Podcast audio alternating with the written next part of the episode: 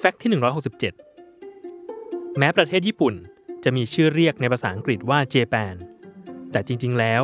ชาวญี่ปุ่นเรียกตัวเองว่า นิปปงหรือนิฮง ทั้งสองคำใช้คันจิตัวเดียวกัน ที่แปลว่า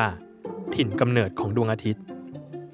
ก่อนหน้านี้ในบันทึกของจีนเรียกชาวญี่ปุ่นว่า วะ แปลว่าคนแคระส่วนในญี่ปุ่นเองก็เรียกชนเผ่าตัวเองว่ายามาโตะ